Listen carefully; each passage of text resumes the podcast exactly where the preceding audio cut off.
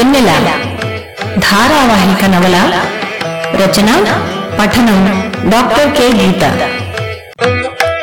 భాగం నలభై ఆరు జరిగిన కథ అమెరికాలో తన తల్లికి స్నేహితురాలు స్త్రీలకు సహాయం చేసే సంస్థ సహాయను నడిపే ఉదయన్ని కలవడానికి వస్తుంది సమీర.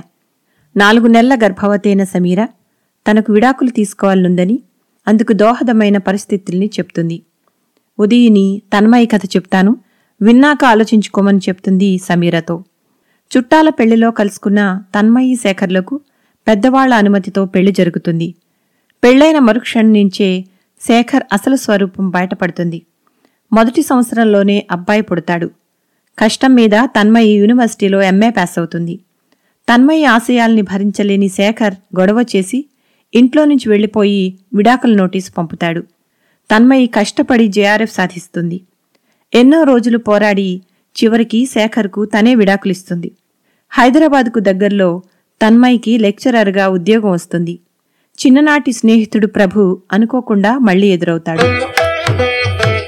ప్రీ పరీక్షలు కాగానే యూనివర్సిటీ నుంచి అట్నుంచట్టే మాస్టర్ ఇంటికి బయలుదేరి వెళ్ళింది తన్మయి ఏమ్మా బాబు బావున్నాడా? అంటూ ఆదరంగా పలకరించారు మాస్టారి భార్య.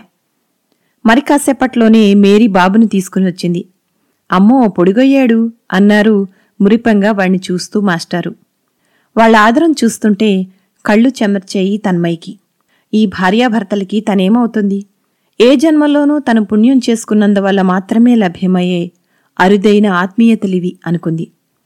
నిజానికి తన్మయ్యకి పాపపుణ్యాల మీద నమ్మకం లేదు. అయినా ఎందుకో అలా అనిపించింది.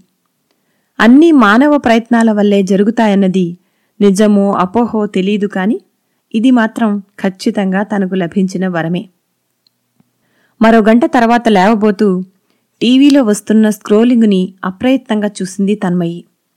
అది అక్కడి లోకల్ ఛానల్ అట ఇటీవలే లోకల్ ఛానళ్ళు ప్రారంభమయ్యాయని ఆవిడ మాటల్లో అన్నారు.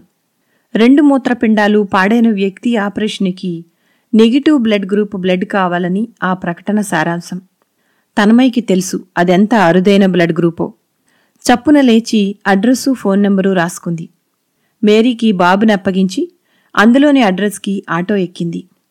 ఆసుపత్రిలో తను వచ్చిన పనేమిటో చెప్పగానే అప్పటి వరకు అక్కడే తిరుగుతున్న ఒక ఆమె ఆత్రంగా దగ్గరికి వచ్చింది కట్టు బొట్టు తీరును బట్టి బెంగాలీ అని తెలుస్తోంది. తన్ని చూస్తూనే రెండు చేతులు జోడించి కృతజ్ఞతాపూర్వకంగా నమస్కారం చేసింది. నర్సు బ్లడ్ తీసుకోవడం అయిపోగానే ఇచ్చిన జ్యూస్ని అందుకుంటూ నేను ఎవరికి బ్లడ్ ఇస్తున్నాను ఆ పేషెంట్ని చూడొచ్చా? అని అడిగింది తన్మయ్యి తను బయటికి రాగానే అప్పటి వరకు బయటే కూర్చున్న ఆమె తమని అనుసరించింది. ఐసీయూలో ఉన్న పేషెంట్కి బహుశా నలభై ఏళ్ళు ఉంటాయేమో. రెండు మూత్రపిండాలు పాడైన అతనికి ఆ రోజు రాత్రి ట్రాన్స్ప్లాంటేషన్ జరగబోతోంది. మరికొన్ని గంటల్లో జరగబోతున్న ఆపరేషన్కి చివరి నిమిషం వరకు బ్లడ్ సమకూరలేదట వాళ్ళకి తన్మయి దేవతలా వచ్చి కాపాడిందని అతి కష్టం మీద శ్వాస తీసుకుంటూ అతను ఇంగ్లీష్లో మెల్లిగా ఒక్కొక్క పదమే చెప్తూ నమస్కరించాడు. అతని భార్యకి బెంగాలీ తప్ప ఇతరి భాషలు తెలియనందున ఆమె కళ్ళతోనే సంభాషిస్తూ నమస్కరించింది. ఐసీయూలో ఉన్న వ్యక్తిని మొదటిసారి చూడడమేమో తెలియని బాధ చుట్టుముట్టింది తన్మయ్యకి. పాపం ఆ భార్య అతని కోసం ఎంతో బాధపడుతుంది. తన్మయి వస్తున్నప్పుడు తన అడ్రస్ అడిగి తీసుకున్నారు వాళ్ళు. అక్కడి నుంచి వస్తున్నప్పుడు తన్మయికి వాళ్ళ బాధతో పోలిస్తే తన బాధ అతి చిన్నదనిపించింది.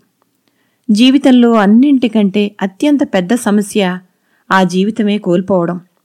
మరణంతో పోరాడుతూ బతకాలన్న తపన పడుతున్న ఆ భర్త భర్తకేమవుతుందో అనే ఆదుర్దాతో అనుక్షణం నరకాన్ని అనుభవిస్తున్న ఆ భార్య ఎన్నో రోజులు కళ్ళ ముందే కదలాడసాగారు తన్మయికి. జీవితంలో ఓర్పుతో సంయమనంతో ఏ సమస్యనైనా చక్కదిద్దుకోవచ్చు అని మేరీ ఎప్పుడూ చెబుతుంది. కానీ జీవితమే ఒక సమస్య అయితే? మరణం అంచున పోరాడడమే జీవితమైతే?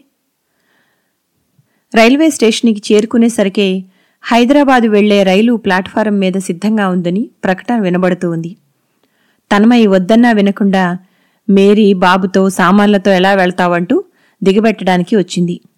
ఇల్లు ఊడ్చుకోవడానికి మంచి కొండ చీపుర్లు రెండు కొంది తనమయి విశాఖపట్నంలో తప్ప ఇటువంటి గుబురు కట్టలు తనున్న చోట ఎక్కడా దొరకడం లేదు. తమ చిన్నప్పుడు కేవలం పూతికల చీపుర్లు మాత్రమే చవకగా దొరికేవి. పూతికల చీపురుతో ఇల్లు ఊడ్చిన మొదటి రోజు ఇంటి నిండా పూతికలు ఎగురుతూ బట్టలకు అక్కడక్కడ అతుక్కుపోయి గుచ్చుకుని చంపేవి. కొండ చీపుర్లు ఇప్పటికీ ఖరీదెక్కువే. అందుకే గాముసు హైదరాబాదు వైపు ఒక్కొక్క కట్టని మూడేసి కట్టలు చేసి మధ్య ఖాళీ పుల్లలు పెట్టి అమ్ముతారు. అవి రెండు రోజుల్లో ఊడొస్తాయి. అంది తన్మయి మేరీతో అవి కొనేటప్పుడు. దాంతోపాటు మేరీ రెండు దిండ్లు కొనిచ్చింది. వాటికి తనే కవర్లు కుట్టి అందంగా ఎంబ్రాయిడరీ కూడా చేసింది. ఎందుకు ఇవన్నీ ఇప్పుడు? అంటే అదేమిటి తన్మయ్యి అలా అంటావు? నాకున్న ఏకైక ప్రియమిత్రురాలివి నువ్వు.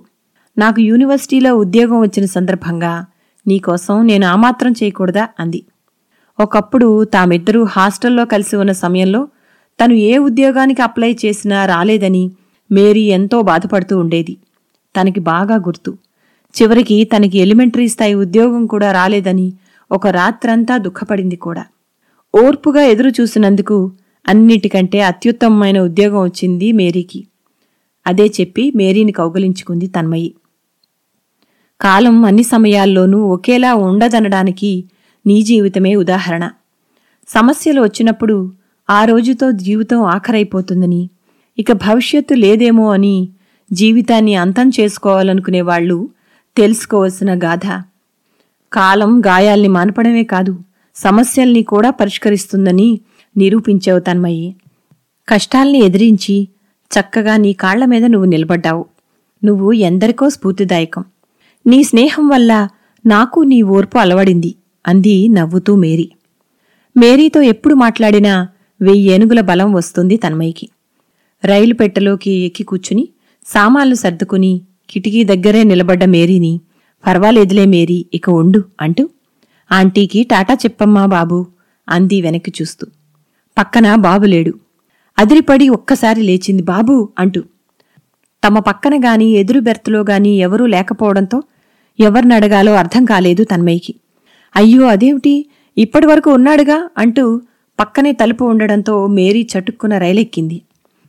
తన్మయి కంగారుగా రైల్లో వరుసగా ఉన్న బెర్తుల మధ్య పరిగెత్తింది బాబూ అని పిలుస్తూ.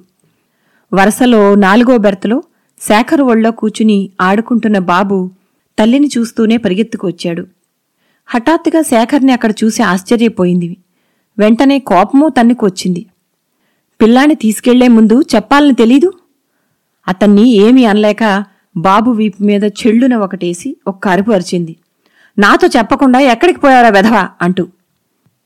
శేఖర్ కోపంగా తల పక్కకి తిప్పుకుంటూ అడు నా కొడుకు నా దగ్గరికి రావడానికి నిన్ను అడగాల్సిన పని లేదు అన్నాడు. పక్క సీట్లలో వాళ్ళు చోద్యం చూస్తుండడంతో తనమై మాట్లాడకుండా బాబుని లాక్కుని సీట్లోకొచ్చి కూలబడింది. వెనకే వచ్చిన మేరీ పక్కనే కూచుని బాధపడకు అతన్ని స్టేషన్ బయట చూశాను. మన వెనకే ఆటో దిగాడు. అతనెవరో ఇప్పుడు తెలిసింది. మనం మాట్లాడుకుంటుండగా పక్క బెర్త దగ్గర నుంచి బాబుని పిలిచి ఉంటాడు. వీడు బానే గుర్తుపట్టాడు. అదే ఆశ్చర్యం అంది. ఏడుస్తున్న బాబుని ఒళ్ళో పొదువుకున్న తన్మయి కళ్ళల్లోంచి అప్రయత్నంగా కన్నీళ్ళు ఉబ్బుకి వచ్చాయి. అయ్యో భద్రంగా పెంచుకుంటున్న పిల్లాన్ని కొట్టేనే అని మనసంతా బాధ అలుముకుంది అతను ఇదే రైలుకి వెళుతూ కాకతాళీయంగా మనల్ని చూశాడా? లేక కావాలని వచ్చాడా? అంది సందేహం వెలుబుచ్చుతూ మేరీ. తెలీదన్నట్లు పెదవి విరిచింది తన్మయి. కారణం ఏదైనా అతను ఇదే రైల్లో ప్రయాణం చేస్తున్నాడనేది ఎందుకో భరించలేకపోతుంది. ఎందుకు? దుఃఖం కోపం కసి చేతగానితనం కలగాపొలకంగా ఒకదాని మీదొకటి తన్మయి మనసు మీద దాడి చేస్తూ కలవరాన్ని పెంచుతున్నాయి. తన్మయికి దిక్కులు పిక్కటిల్లేలా గట్టిగా అరవాలనుంది. అతని రెండు చెంపలు వాయించాలనుంది.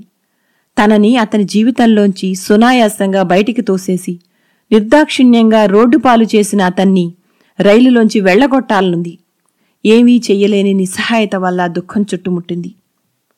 రైలు బయలుదేరబోతున్నట్లు విజిల్ వింటూనే ఏమీ కాదులే బాధపడకు ఊరుకో అనుకోకుండా ఇదే రైల్లో ప్రయాణిస్తూ మిమ్మల్ని చూసి ఉంటాడు. ముందు నువ్వు ధైర్యంగా ఉండు బాబు జాగ్రత్త అంటూ మేరీ రైలు దిగింది. రైలు బయలుదేరిన పది నిమిషాల్లో శేఖర్ వచ్చి పెట్టెకి ఆ మూల కిటికీ దగ్గర కూర్చుని బాబుని మళ్ళీ పిలిచాడు. దెబ్బకి భయపడిన బాబు తల్లివైపు చూశాడు.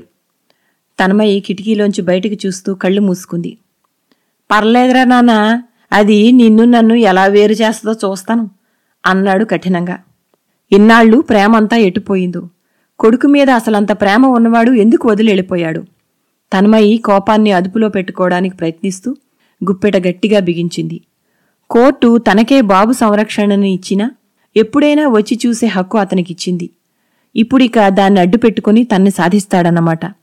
తనెదురుగా కూర్చున్న అతన్ని చూస్తూ భరించడం కన్నా పిల్లాణ్ణి అతని దగ్గరికే పంపడం మంచిదని అనిపించి ఇంకా తన వైపే దిగులుగా చూస్తున్న బాబుని వెళ్ళమన్నట్టు చూసింది. కొత్త వింత అన్నట్టు బాబు హుషారుగా అతను వేలు పుచ్చుకుని వెళ్ళాడు. నిస్త్రాణగా బెర్తు మీద వాలిపోయింది తన్మయి. మిత్రమా నన్ను రక్షించు అని మనసులో అనుకుంటూ. ఒకప్పుడు అతనితో జీవితాన్ని పంచుకోవడం కోసం ఎంతగానో ఎదురుచూసింది. తల్లికి ఇష్టం లేకపోయినా అతని వేలందుకుని నడవడం కోసం ఎంతో తప్పించింది. ఆ రోజుల్లో అతన్ని తలుచుకోగానే తన ముఖం మీద ప్రేమైక చిరునవ్వు మెరిసేది. అతన్ని చూడగానే తెలియని సిగ్గు ముంచెత్తేది. రెండు చేతులతో ముఖాన్ని కప్పుకున్నప్పుడల్లా ఎందుకంత సిగ్గు? అని అతను అడిగేవాడు. అతన్ని ఎంతో గొప్ప వ్యక్తిత్వం ఉన్నవాడిగాను గొప్ప మనసున్నవాడిగాను తమ ప్రేమ ఎంతో అపురూపమైందిగాను ఊహించుకుంది. అవన్నీ కాలరాసి అతని ఇష్టం వచ్చినట్లు బాధ్యతారాహిత్యంగా నడుచుకుని పైగా తనేదో అన్యాయం చేసినట్లు చివరికి చిత్రీకరించి తన్ని ముప్పు తిప్పలు పెట్టి నానా కష్టాల అవమానాల పాలు చేసి మరీ వెళ్ళిపోయాడు. విడాకుల కాగితాలు తీసుకుని అతను నిర్లక్ష్యంగా ముఖం తిప్పుకుని బండి స్టార్ట్ చేసుకెళ్ళిన దృశ్యం ఇప్పటికీ మర్చిపోలేకపోతుంది. అతనికి తనేం అన్యాయం చేసిందని తన జీవితంతో ఆడుకున్నాడు. తన వెంటపడి ప్రేమ అని పెళ్ళి అని ఎందుకు తిరిగాడు? తీరా పెళ్ళయ్యాక అనుక్షణం నరకం చూపించి ఎందుకు కక్ష సాధించాడు? మరో గంటలో బాబు వచ్చి పక్కన నిలబడగానే కన్నీళ్ళతోనే పక్కకి తిరిగింది. తల్లి దుఃఖం అర్థమైనట్లు చిన్నారి చేత్తో కళ్ళు తొడవసాగాడు. వాణ్ణి కౌగిలించుకుని నన్ను వదిలెళ్ళకురా ఎప్పుడూ వెళ్ళకురా నాన్న అని లోపల్లోపలే కుమిలి ఏడవసాగింది. పొద్దున్న హైదరాబాదులో రైలు దిగేసరికి శేఖర్ లేడు. బహుశా అతను వాళ్ళ ఊర్లో దిగిపోయి ఉంటాడు. హమ్మయ్య అని స్థిమితపడింది తన్మయి. తమని దాటెళ్ళిపోతూ కూలీ అని అరుస్తూ వెళుతున్న ఎర్ర చొక్కా అతన్ని పిలిచింది. బాబును ఒక చేత్తో పట్టుకుని మరో చేత్తో పర్సు పట్టుకుని అతని వెనక ఆటో స్టాండ్ వైపు నడిచింది. దగ్గరలోని బస్టాండ్ వరకు ఆటో కట్టించుకున్నా అక్కడి నుంచి ఇవన్నీ బస్సులో ఎక్కించడం కాస్త కష్టమే. ఆలోచనలతో నడుస్తూ గుమ్మం దగ్గర టీసీకి టికెట్ ఇచ్చి ఒక్కడుగు వేసేసరికి అయ్యో రైలు తొందరగా వచ్చినట్లుంది. ప్రయాణం ఎలా జరిగింది? అంటూ ఎదురొచ్చాడు ప్రభు. రాత్రంతా కలత నిద్రతో దుఃఖంతో కళ్ళు వాచిపోయిన తన్మయి అతన్నించి తప్పించుకోవడానికన్నట్లు చప్పున కళ్ళు దించుకుని వడిగా కూలీ వెనక నడిచింది. వడిగా నడుస్తున్న తల్లి నొదిలి బాబు ప్రభు చేయి పట్టుకున్నాడు. ఆటోలో ఏమీ మాట్లాడని తన్మయ్య వైపు చూస్తూ అంతా బానే ఉందా? అన్నాడు. ముభావంగా తలూపింది. తన మనసులో రేగిన అగ్నిజ్వాలని అతనికి ఎలా చెప్పగలదు? లోపల చెలరేగుతున్న వ్యధావేదనలతో ప్రభుతో మాట్లాడాలని అనిపించడం లేదు. అతని సమక్షం విసుగ్గా చికాగ్గా అనిపించసాగింది. తనని వెంటాడుతూ ఏమిటితను? కానీ ఎవరితోనూ ఏమీ మాట్లాడే ఓపిక ఆసక్తి కూడా లేక అతన్నేం మాట్లాడద్దన్నట్లు ఒక చూపు చూసింది. అయినా సామాన్లన్నీ బస్సులో సర్దిపెట్టి కదులుతున్న బస్సు కిటికీ పక్కనే నిలబడి ఆదివారం వస్తున్నా? అన్నాడు గట్టిగా. వద్దు అంది ఓపికలేని స్వరంతో. కాని ఆ మాట బస్సు బయలుదేరుతున్నట్లు మోగించిన హారన్ దుహన్లో కలిసిపోయింది. బస్సు కదిలి వెళుతున్న కనుచూపు మేర వరకు అతను అక్కడే నిలబడ్డాడు. తన కోసం అంత పొద్దున్నే లేచి రైలు స్టేషన్కి వచ్చాడు పాపం. కాని ఇవన్నీ పట్టించుకునేలా లేదు తన మనసు. కనీసం తను అతను సహాయం చేస్తున్నందుకైనా సరిగా మాట్లాడలేదు. శేఖర మీద కోపంతో ప్రభుని దూరం పెట్టడం న్యాయమో కాదో తెలీదు. హృదయం అర్థం లేని దుఃఖంతో మూలుగుతోంది. ఎవరితోనూ పంచుకోలేని వ్యధ. అతని జీవితం పాడు చేసుకోవద్దని ఉత్తరం వేసినా మళ్ళీ ఎందుకు స్టేషన్కొచ్చాడు ఇప్పుడిప్పుడే కుదుట పడుతున్న తన జీవితంలోకి అతను వద్దన్నా ఎందుకు వస్తున్నాడు? అతన్ని ఎలా దూరం పెట్టాలో పాలుపోవడం లేదు. శేఖర్ మళ్ళీ కనబడేసరికి గతమంతా రీల్లా కాదు కాదు మనసును చీరేస్తూ తిరుగుతున్న ముళ్ళ చక్రంలా కదలాడింది. అమ్మా నాన్న నెల రోజుల్లో స్కూలుకు వస్తానని చెప్పాడు అన్నాడు బాబు అంతలో. తన్మయి నిస్త్రాణగా సీటుకు చేరబడింది. ఇదొక కొత్త సమస్య ఇక మీదట. ఇప్పటిదాకా మొత్తానికి వదిలేసినవాడు మళ్ళీ ఎందుకు బాబు జీవితంలోకి అడుగు పెడుతున్నాడు? తనకి కొత్త పరీక్ష ఏమిటి? ఒక సమస్య పరిష్కరించుకుంటే మరొకటి వెంటాడుతూ ఉంది. ఇంతే నా జీవితం? నిరాసక్తంగా కిటికీలోంచి ఆకాశం వైపు చూడసాగింది. నీలాకాశంలో స్వచ్ఛమైన తెల్లని మేఘాలు పరుగులు పెడుతున్నాయి. ఈ అనంత కోటి తారల విశ్వంలో చిన్న ఇసుక రేణువంత భూమి మీద మనిషి ఉనికి ఎంత? జీవితం ఎంత ఇన్ని కోట్ల మనుషుల్లో తన బాధ ఎంత? ఎందుకు ఇంతగా బాధపడుతుంది తను? మేరీ మాటలు మళ్ళీ జ్ఞాపకం వచ్చాయి. ఓర్పుతో సంయమనంతో ఏ సమస్యనైనా చక్కదిద్దుకోవచ్చు. కళ్ళు తుడుచుకుంది. బాబుని దగ్గరికి తీసుకుని బాబు ఆకాశంలో మబ్బులాట ఆడదామా? అంది మెల్లిగా. తల్లి ముఖంలో ప్రశాంతత చూసి హుషారుగా తల దూరంగా అదిగో ఆ మబ్బు ఏ ఆకారంలో ఉంది? అంది. నిన్న నాన్న వేసుకున్న బూట్లా ఉంది అన్నాడు బాబు నవ్వుతూ. వెంటనే ఒక్క క్షణం మనసు చివుక్కుమంది. ఒక్కసారి అతన్ని చూడగానే వీడు అతని గురించే ఆలోచిస్తున్నాడు. అయినా చిన్నపిల్లాడు వీడికేం తెలుసని? చాక్లెట్ ఎవరిస్తే వాళ్ళను గుర్తుపెట్టుకుంటాడు అని సమాధానపడి మరి ఆ పక్కనున్న మబ్బు ఎలా ఉంది? అంది తన్మయి.